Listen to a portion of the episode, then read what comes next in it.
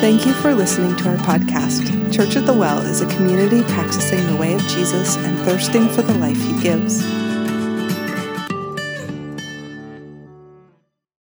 Well, we've been focusing on the theme of Jesus' resurrection since Easter, and we looked at a few of Jesus' 10 post resurrection appearances. And we also looked at some other scriptures that teach about Jesus' resurrection and, and, and the implications of his resurrection for us, which we don't always consider, right? Sometimes when we think about the resurrection we, we go to church on Easter Sunday, we're like, Yay, Jesus, you did it. Good for you. I knew you could do it. Uh, but it actually, the resurrection wasn't just a, a, big win for Jesus, it has huge ramifications for you and I, and, and for all of creation, as we sang just a few minutes ago. And when Jesus rose from the dead, and he appeared to the earliest disciples, they were astonished because they realized for the first time that one day God was going to do for them what he did for Jesus at Easter. And it changed the entire trajectory of their lives. The earliest disciples were, were forever changed. In fact, most of the disciples, of the 12 disciples, were martyred for preaching about Jesus because when he showed up in resurrected form to them, they were like, okay, wow, this is real. And now I've got to proclaim and preach the kingdom and his, him as king. And it even led to their, to their martyrdom. That's how, conv- that's how special these appearances were to them. And so today we're going to look at probably the most disruptive resurrection appearance by Jesus, and that's his ascension when he ascended to heaven. It's the 10th and the final resurrection appearance of Jesus. It happened 40 days after his resurrection. If you remember, when we were looking at these resurrection appearances, we saw that Jesus appeared 10 different times over the course of 40 days. Well, this is the 40th day. It's called Ascension Day, his ascension. And so that's what we're going to look at today. Um, and Jesus, when he ascends to heaven, he leaves the disciples to live in a very real tension. And that tension is this How do we now follow Jesus when he's not physically present here. So you have to understand that for these early disciples, they had followed Jesus for three and a half years. Everywhere he went, they went. For three and a half years, they lived together and traveled. And, and, and as Jesus spoke about the kingdom of God and was healing and doing miracles and, and teaching and preaching, um, these followers were with him for those three and a half years. Then, of course, Jesus goes to the cross and he rises from the dead. And he appears to them 10 times over a 40 day period. But then we come to the ascension. And when Jesus ascends to heaven, they know that he's not appearing again. This is it. This is the grand finale. And, and as he ascends, they're left to figure out how do I follow him now when he's not physically here? And, and while these resurrection appearances made it evident that, that Jesus was alive, that he'd conquered sin and death, that the good news that Jesus had announced and proclaimed had, had been fulfilled through the cross and, and, the resurrection, that the kingdom of God had, had finally been inaugurated at last, and that a new age had dawned. They knew all that from his resurrection. But what they didn't know is what do we do now? Because Jesus was leaving them, he's no longer physically there with them. And, and the disciples are, are kind of left behind to figure that out. Even though Jesus commissions them before he leaves, he gives them stuff to do, he commissions them. And, and, and even though he tells them, wait for the Holy Spirit to come, they just didn't know what all that meant fully. So they're in this, this tension. And what they didn't know yet was this that, that Jesus' ascension was going to pave a new way for them to be with Jesus. It was going to pave a completely new way for them to be with him. And that's what we're going to look at today. Um, we're going to turn to the book of Acts, chapter 1. And this, this is in this first chapter of the book of Acts, Acts it tells us the story of his ascension. So we're going to read some verses from this chapter today. We'll start in verse 1. In my first book, I told you, Theophilus, about everything Jesus began to do and teach until the day he was taken up to heaven after giving his chosen apostles further instructions through the Holy Spirit. During the 40 days after he suffered and died, he appeared to the apostles from time to time. And he proved to them in many ways that he was actually alive. And he talked to them about the kingdom of God. And so this ascension story starts in Acts chapter 1 with a quick rehearsal, a quick reminder of the 40 days after Jesus' resurrection and how Jesus appeared to his friends, how he appeared to the earliest disciples, and, and he was talking to them about the kingdom of God. And, and we know from when we read the Gospels that Jesus talked about the kingdom of God more than any other topic. If you read through the Gospels, Matthew, Mark, Luke, and John, you'll find that in all of Jesus' teachings and conversations, the thing he talked most about was the kingdom of God. And here he is, even after his resurrection, and he's still talking about the kingdom of God. He's still talking about it because Jesus was constantly talking about the kingdom of God and how it was eventually going to come to earth as it is in heaven, right? We pray that, the Lord's Prayer. Your kingdom come, your will be done on earth as it is in heaven. And the resurrection demonstrated to the earliest disciples that Jesus not only talked about the kingdom of God, but he was in fact king of that kingdom. Because when he rose from the grave, which had never been done or imagined, um, it was evident to the early disciples, whoa, he's the king of this kingdom. He, he, he, Jesus is Lord and Caesar is not. That's what the disciples were left with. It's like, wow, this, this, is, this, this, this is a big change. And when we get to verse 6 of Acts chapter 1, we see the disciples asking Jesus about this, about like Caesar's lordship versus his lordship. We'll get there. Um, first, let's read verse 4 and 5 together. On one occasion, while he was eating with them. So even the resurrected Jesus in his resurrected body, he's eating food, right? That's encouraging. We get because I love food, and so when we when we when we are resurrected, we get to eat. I love that. He gave them this command: Do not leave Jerusalem, but wait for the gift my Father promised, which you have heard me speak about. For John, speaking of John the Baptist here, John baptized with water, but in a few days you will be baptized with the Holy Spirit. Now, the disciples of Jesus would have been somewhat familiar with this concept because all of the Old Testament prophets spoke of a day when God would pour out his Spirit. And so they would speak of that day. And so the disciples would have been familiar with this, uh, God pouring out his Spirit and how it would usher in a new age. And Jesus was letting the disciples know here that everything the Old Testament prophets said concerning the outpouring of the Spirit is going to happen in just a few days. So this was big news to them. And they knew that in order to carry out the work of witness bearing, that they would need the Holy Spirit. They would need God's Spirit. And being Jesus' witnesses wasn't something they could do on their own. They, they understood that. But they still don't quite get the scope and the scale of it. What does it mean that the Holy Spirit's coming? They didn't understand the scope of it. They, they knew conceptually what it was, but, but didn't quite get it. And, and in verse 6, they're, they're still kind of confused about, you know, here's Jesus in his resurrected body, and he's talking about God's, the, it's coming. Everything the Old Testament prophets have said, God's going to pour out his spirit. And so they're just trying to put two and two together, and they're thinking, hey, finally, the sign of the new age. This is where Jesus, the resurrected Jesus, in his, in his new resurrected body and the outpouring of God's Spirit, are, are going to bring us national independence from Rome. This is it. Jesus is going to set up his kingdom. And so they, they say this in, in Acts chapter 1, verse 6. Then they gathered around him and they asked him, Lord, are you at this time going to restore the kingdom to Israel? So, so Jesus has been raised from the dead. He's appeared to them 10 times over 40 days, he's talking about the kingdom of God.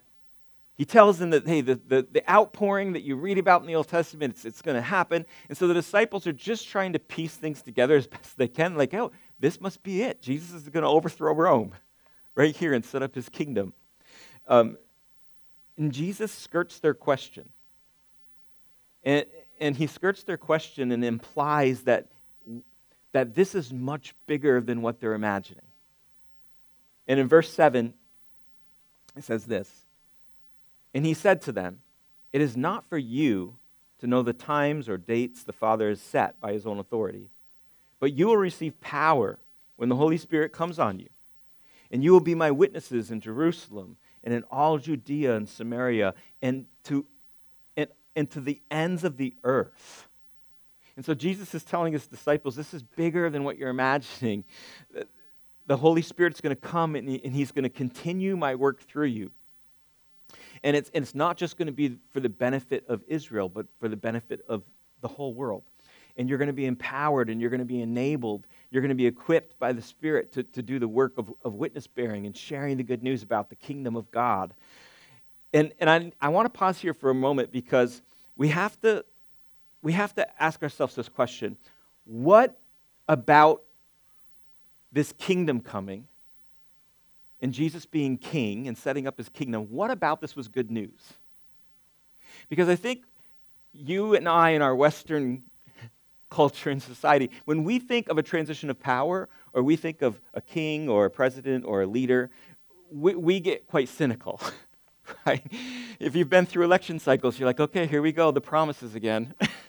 right? And then you and, and there's all this back and forth, and and, and you're thinking, oh, um, it, can, can this person be trusted? Can this leader be trusted? And you're trying to figure it out. And, and there's some cynicism there, right? There's ego. There's, we've seen coercion. We've seen greed. We've seen abuse of power. We've seen corruption. All these things we associate with, with kings, with people in positions of power. And so to us, when we, we hear about like a, a, a transition of power, a king kingdom, it's not really good news. So what made it good news to, G, to Jesus' disciples?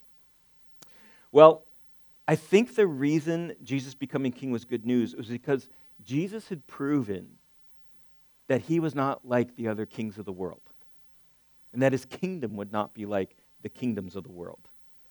Right? His, his justice, his judgment could, could be trusted. It, it wouldn't look like the, the hard hearted, arrogant, tyrannical lordship of Caesar.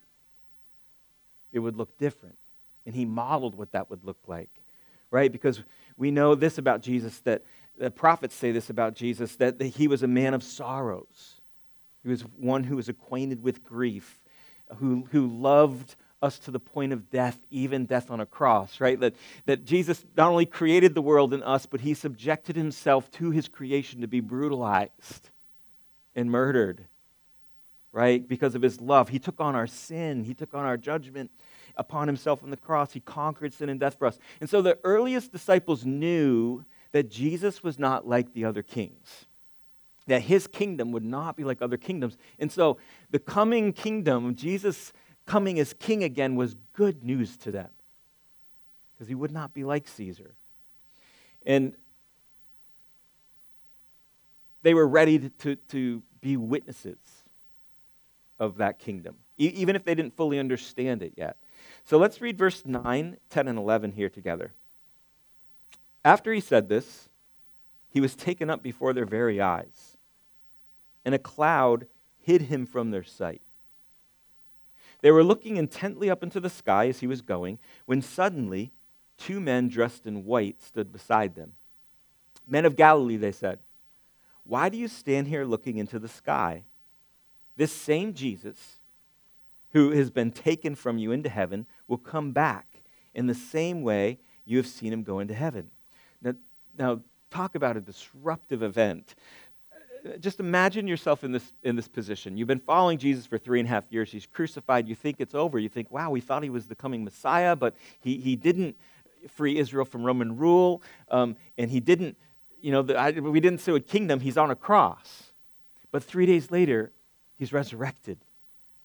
And now there's this fresh influx of hope. In fact, he's appeared to them 10 times over 40 days, and like, wow, Jesus is alive. Um, the kingdom of God that he announced and proclaimed has finally been inaugurated. And there's all this excitement. But then at the ascension, he, he's leaving, leaving. Right? And so they, they've, they've they're fully convinced that Jesus is alive, that his kingdom's been inaugurated. They're trying to figure out, okay, what does that mean? We have to wait for the Holy Spirit to come. And, and here's why this was this so disruptive because they now, everything that they knew, everything they knew about being with Jesus was going to change. Right? They, they, were, they were having to figure out how to be with Jesus in, in a completely new way, and they didn't know it yet. Jesus ascending to heaven, Jesus told them, When I ascend to heaven, I'm going to send the Holy Spirit. And, and when Jesus ascended, It was, it was a way to pave a whole new dimension of his presence, the coming of the Holy Spirit, a, a new way for them to be with Jesus. And, and I think they understood this that Jesus wasn't abandoning them. Jesus wasn't leaving the world, he was ascending to be enthroned over it. And he was sending them the Spirit. And then we read here in these verses that two men dressed in white show up, just to add to the enormous, um, remarkable nature of the ascension, because, you know, Jesus is, is floating, ascending to heaven, which is pretty remarkable. And then to have two men appear dressed in white. And they say, Why are you looking up into the sky? He's going to come back the, the, same way you saw him go. Um, we don't know who these two were. Uh, some, some scholars suggest that it could have been the same two angels who appeared at Jesus' tomb on Easter morning. Some biblical scholars believe that these two could have been Moses and Elijah. Because in, in the Gospel of Luke, chapter 9, Jesus takes Peter, James, and John up to a mountain to pray called the Mount of Transfiguration. And, and it says that Moses and Elijah appear. And they're talking to Jesus about his departure. And the disciples, Peter, James, and John, are like, whoa, this is crazy right? And so some biblical scholars believe these two men are the same two, Moses and Elijah, who talked to Jesus about his departure. Now they're showing up at his departure and saying, What are you, what are you looking up there for? Regardless of who they were, um, it contributed to the remarkable nature of Jesus' ascension. And remember, this was such an, a remarkable event. The disciples became martyrs. They're like, I'm preaching Jesus no matter what, even if they torture me and kill me, because I saw this. I was at, I, I experienced this. It's real. Jesus is alive. He's, he, his kingdom is coming, right? It's been inaugurated. And so this left a, a real mark on them. And after Jesus ascends, the disciples are left staring up into the clouds. And you have to imagine this moment. What would you do? Like, this is the finale. Like, Jesus, he's gone, gone now. Like, he's, he's appeared 10 times, but now he's, he's, he's, He's ascending to the right, be seated at the right hand of the Father. He's not going to show up again. He's sending his spirit. We just wait. What do we do now? And then, uh, how long would you look up for? I would probably look up for a while. I'd probably be like, that just really happened? Like, there he said, where'd he go? Like, and, and is he going to, like, what's going to happen? And two men dressed in white appear, and there's something about these guys, right? They're not just normal guys wearing white clothes. Is it how Jesus went up? He's going to come back. Okay, that's what am I supposed to do now? well, you can read about what they did in the book of Acts. um, but if I were to summarize what they did in just a few words, I, w- I would say it this way. With the help of the Holy Spirit, because of just a few short days later, the Holy Spirit shows up when they're all praying and gathered together in a, just a miraculous way, supernatural way. The Holy Spirit shows up and empowers them and equips them for this ministry of being witness bearers. And and if I were going to summarize the whole book of Acts, from Acts chapter 2, where that happens, to the, to the last chapter, in just a few words, I would say it this way With the help of the Holy Spirit, Jesus' followers had to learn how to be with Jesus in a new way. They had to relearn, because they knew how to be with Jesus when he was there with them. They just followed him around. And he would heal, and he would preach, and he would minister to people, and they're like, okay, we're, we're here with you. But now, he's gone, He's commissioned them to carry on his work. Right? And they have to figure out how do we be with Jesus now? And it's through this, the Holy Spirit, right?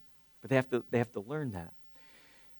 And, and not only that, they not only had to learn how to be with Jesus in a new way with the help of the Holy Spirit, they also learned how to become more like Jesus and how to do the things that Jesus did. And, and, and that's our task today as followers of Jesus. In fact, our church, Church at the Well, our, our mission statement, our, our goal, our objective, our primary focus is, is to be with Jesus, to become like Jesus, and to, to do what Jesus did. And just like the earliest disciples, we, we have to learn how to be with Jesus. We have to learn how to become more like Jesus. We have to learn how to do what Jesus did. And it's impossible without the Holy Spirit. Even Jesus told his disciples, like, you just need to wait, because if you don't, you're, you're not going to be able to do this. You're going to learn to be with me in a new way, and the Spirit's going to come and empower you and equip you to be mission, to in, engage in, in, be on co-mission with me and, and be witness bearers to the kingdom. And so, how do we do that today? Because it's a weird thing, right? You tell somebody who's not a believer, oh, yeah, like our church is about being with Jesus. Like, what are you talking about? Is, he is he there?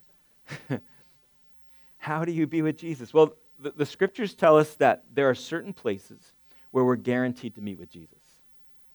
We're guaranteed to meet him in Scripture, right? We're guaranteed to meet Jesus in his Word. We're, we're guaranteed to meet Jesus among the church gathered here this morning, right? Jesus said that where two or three are gathered in my name, there I am in the midst of them. We're guaranteed to meet Jesus in prayer. Like when we pray, we can meet with Jesus. We're guaranteed to meet with Jesus among the least of these. Jesus said that whatever you've done to the least of these, you've done to me. Right? He's there. We're guaranteed to meet with, with Jesus in Sabbath, right? When we set aside that time to rest and to, to delight in God and, and, and be with Him in a special way. We're, we're guaranteed to be with Jesus. He's in all those places. But here's the thing about being with Jesus being with Jesus isn't enough on its own. You can say, Adam, how could you say that? Well, I just have to look at the disciples. We look at Judas, right? Judas was with Jesus three and a half years. He was one of the 12 disciples. He followed Jesus everywhere. And we know the end of his story, right? It's a somber, somber reminder that, that hanging around with Jesus doesn't automatically mean that you'll be formed by Jesus. Because his, his end was he betrayed Jesus and took his own life out of despair. He was with Jesus. But that doesn't automatically mean that you're being formed by Jesus. And so, yes, being with Jesus is, is, is, is so important to our Christian walk, right? To our journey with God. But it's not, it's, it's not enough on its own. You have to also become more like Jesus. And, and one of the ways that we become more like Jesus is, is through worship. Uh, you, see, as human beings, you and I, we become like what we worship. Right? What, and what I mean by worship, I don't just mean singing. Like a lot of times when we think of worship, we think, oh, we just sing and that does it. Singing is, is a form of worship for sure, but worship is much bigger than singing, right? Worship is about fixing our attention on stuff. Um, I, one, one thing I noticed this Friday night when I was at the concert, the Taylor Swift concert, is, and I had to wear um, a sparkly shirt. So let me explain. let me explain. So, so, so Swifties, like, I'd never seen so many sparkly clothes in all my life. But Swifties, they, she wears all these sparkly outfits, and so all that, and there's different eras of different outfits that she wore, and so everybody at the concert. So my daughters, we're, we're she's all black sparkly. I got this black sparkly shirt, and, and, and I'm looking around seeing all sparkly. And and what I'm noticing at the concert, because I'm looking around, is a lot of the people, especially my section, they knew every word to every song. They were looking like, dressed like her. They're like, like they have, they're they are called Swifties for a reason, friends. because they're like mini Taylors. they, they dress like her, they know the songs. Um, and there were times in the concert I couldn't hear her sing because everyone around me was just like shouting all the lyrics. I'm like, will you be quiet? I want to hear her, hear her sing, not you shout the lyrics. Um, but, but it doesn't matter if, if, if it's a concert. If, if you fix your attention on sports, you're going to become a sports person. Right? If you fix your attention, all of your attention focused on your career, guess what you're going to become? A career person. If you fix or focus all your attention on, on, on a certain hobby or a, a you're going to become more like that. That's just our human nature. We're wired that way. And so when we fix our attention and gaze on Jesus, guess what happens?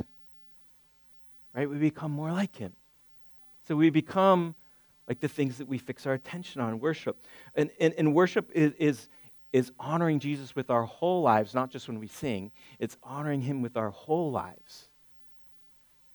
The book of Romans says this about, about worship. In Romans chapter 12, verse 1, um, I'm going to read this from the message paraphrase version. It's not a translation of the Bible, it's a paraphrase, but I love how, how it's worded here.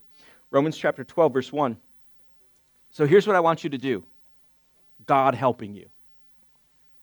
Take your everyday, ordinary life. You're sleeping, eating, going to work, and walking around life. And place it before God as an offering. Don't become so well adjusted to your culture that you fit into it without even thinking. Instead, fix your attention on God. You'll be changed from the inside out. See, that's how we become more like Jesus. When we honor Jesus with our whole lives, we become more like him. But, but even after being with Jesus and becoming more like Jesus, we still have to learn to do the things that Jesus did. And those are things we learn. And the Holy Spirit teaches us those things. The Holy Spirit teaches us how to be with Jesus in a new way. The Holy Spirit teaches us how to become more like Jesus through worship. And the Holy Spirit teaches us how to do what Jesus did, um, how to walk in the way of Jesus. Uh, he empowers us to continue in the mission and work of Jesus as, as, witness bearers. So he, let me wrap this up. Jesus' ascension invites us into all three of these things to be with Jesus in a new way, to become more like Jesus, and to do what Jesus did. And we are dependent on the Holy Spirit's help to do those things. If we try to do them on our own, we're, it's not going to work. We need the help of the Holy Spirit, the empowering of. And so, what I want to do today, just to close our time, is just to pray for us all, to invite the Holy Spirit to help us, right? To be with Jesus, to become like Jesus, and to, and to do what he did. So, can I pray for us? Why don't we stand up and I'll try not to fall over when I close my eyes and pray. okay, let's pray. Heavenly Father, we just confess our own inadequacy. That even though we have intention to follow Jesus, even though we, we have ev- every intention and desire to, to be with Jesus, to become like Jesus, to do what he did, um, we fall short of that. And we don't know how. We thank you for sending the Holy Spirit to teach us, to instruct us, to, to show us a new way to be with Jesus and to become more like him and to learn how to do the things that he did. And Lord, we just declare our dependency on you. Would you help us? We try to do this on, on our own, this Christian thing, and it just doesn't click because we need to learn how to rely on your Spirit. So, Lord, we humble ourselves today and we say, We need your help, God. We need your help. Would you help us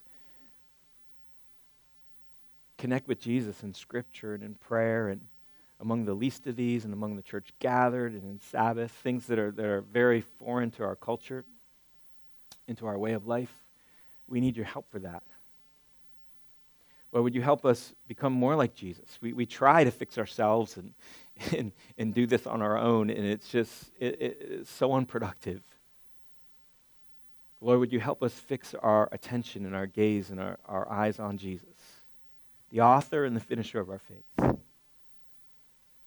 May we be formed as, as we worship Jesus with our, our whole lives, our everyday sleeping, eating, walking around life. And then, Holy Spirit, would you, would you teach us how to do the things Jesus did?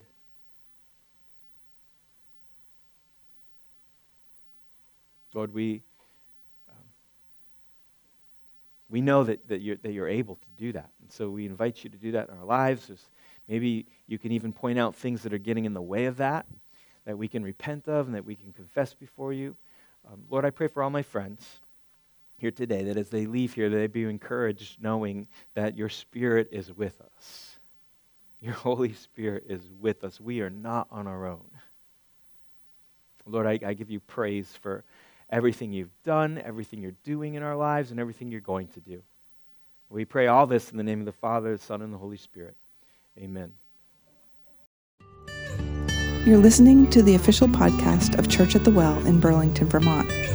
For more information about Church at the Well, including gathering time and location, events, and how you can financially support the podcast, please visit us online at www.wellchurchvt.com.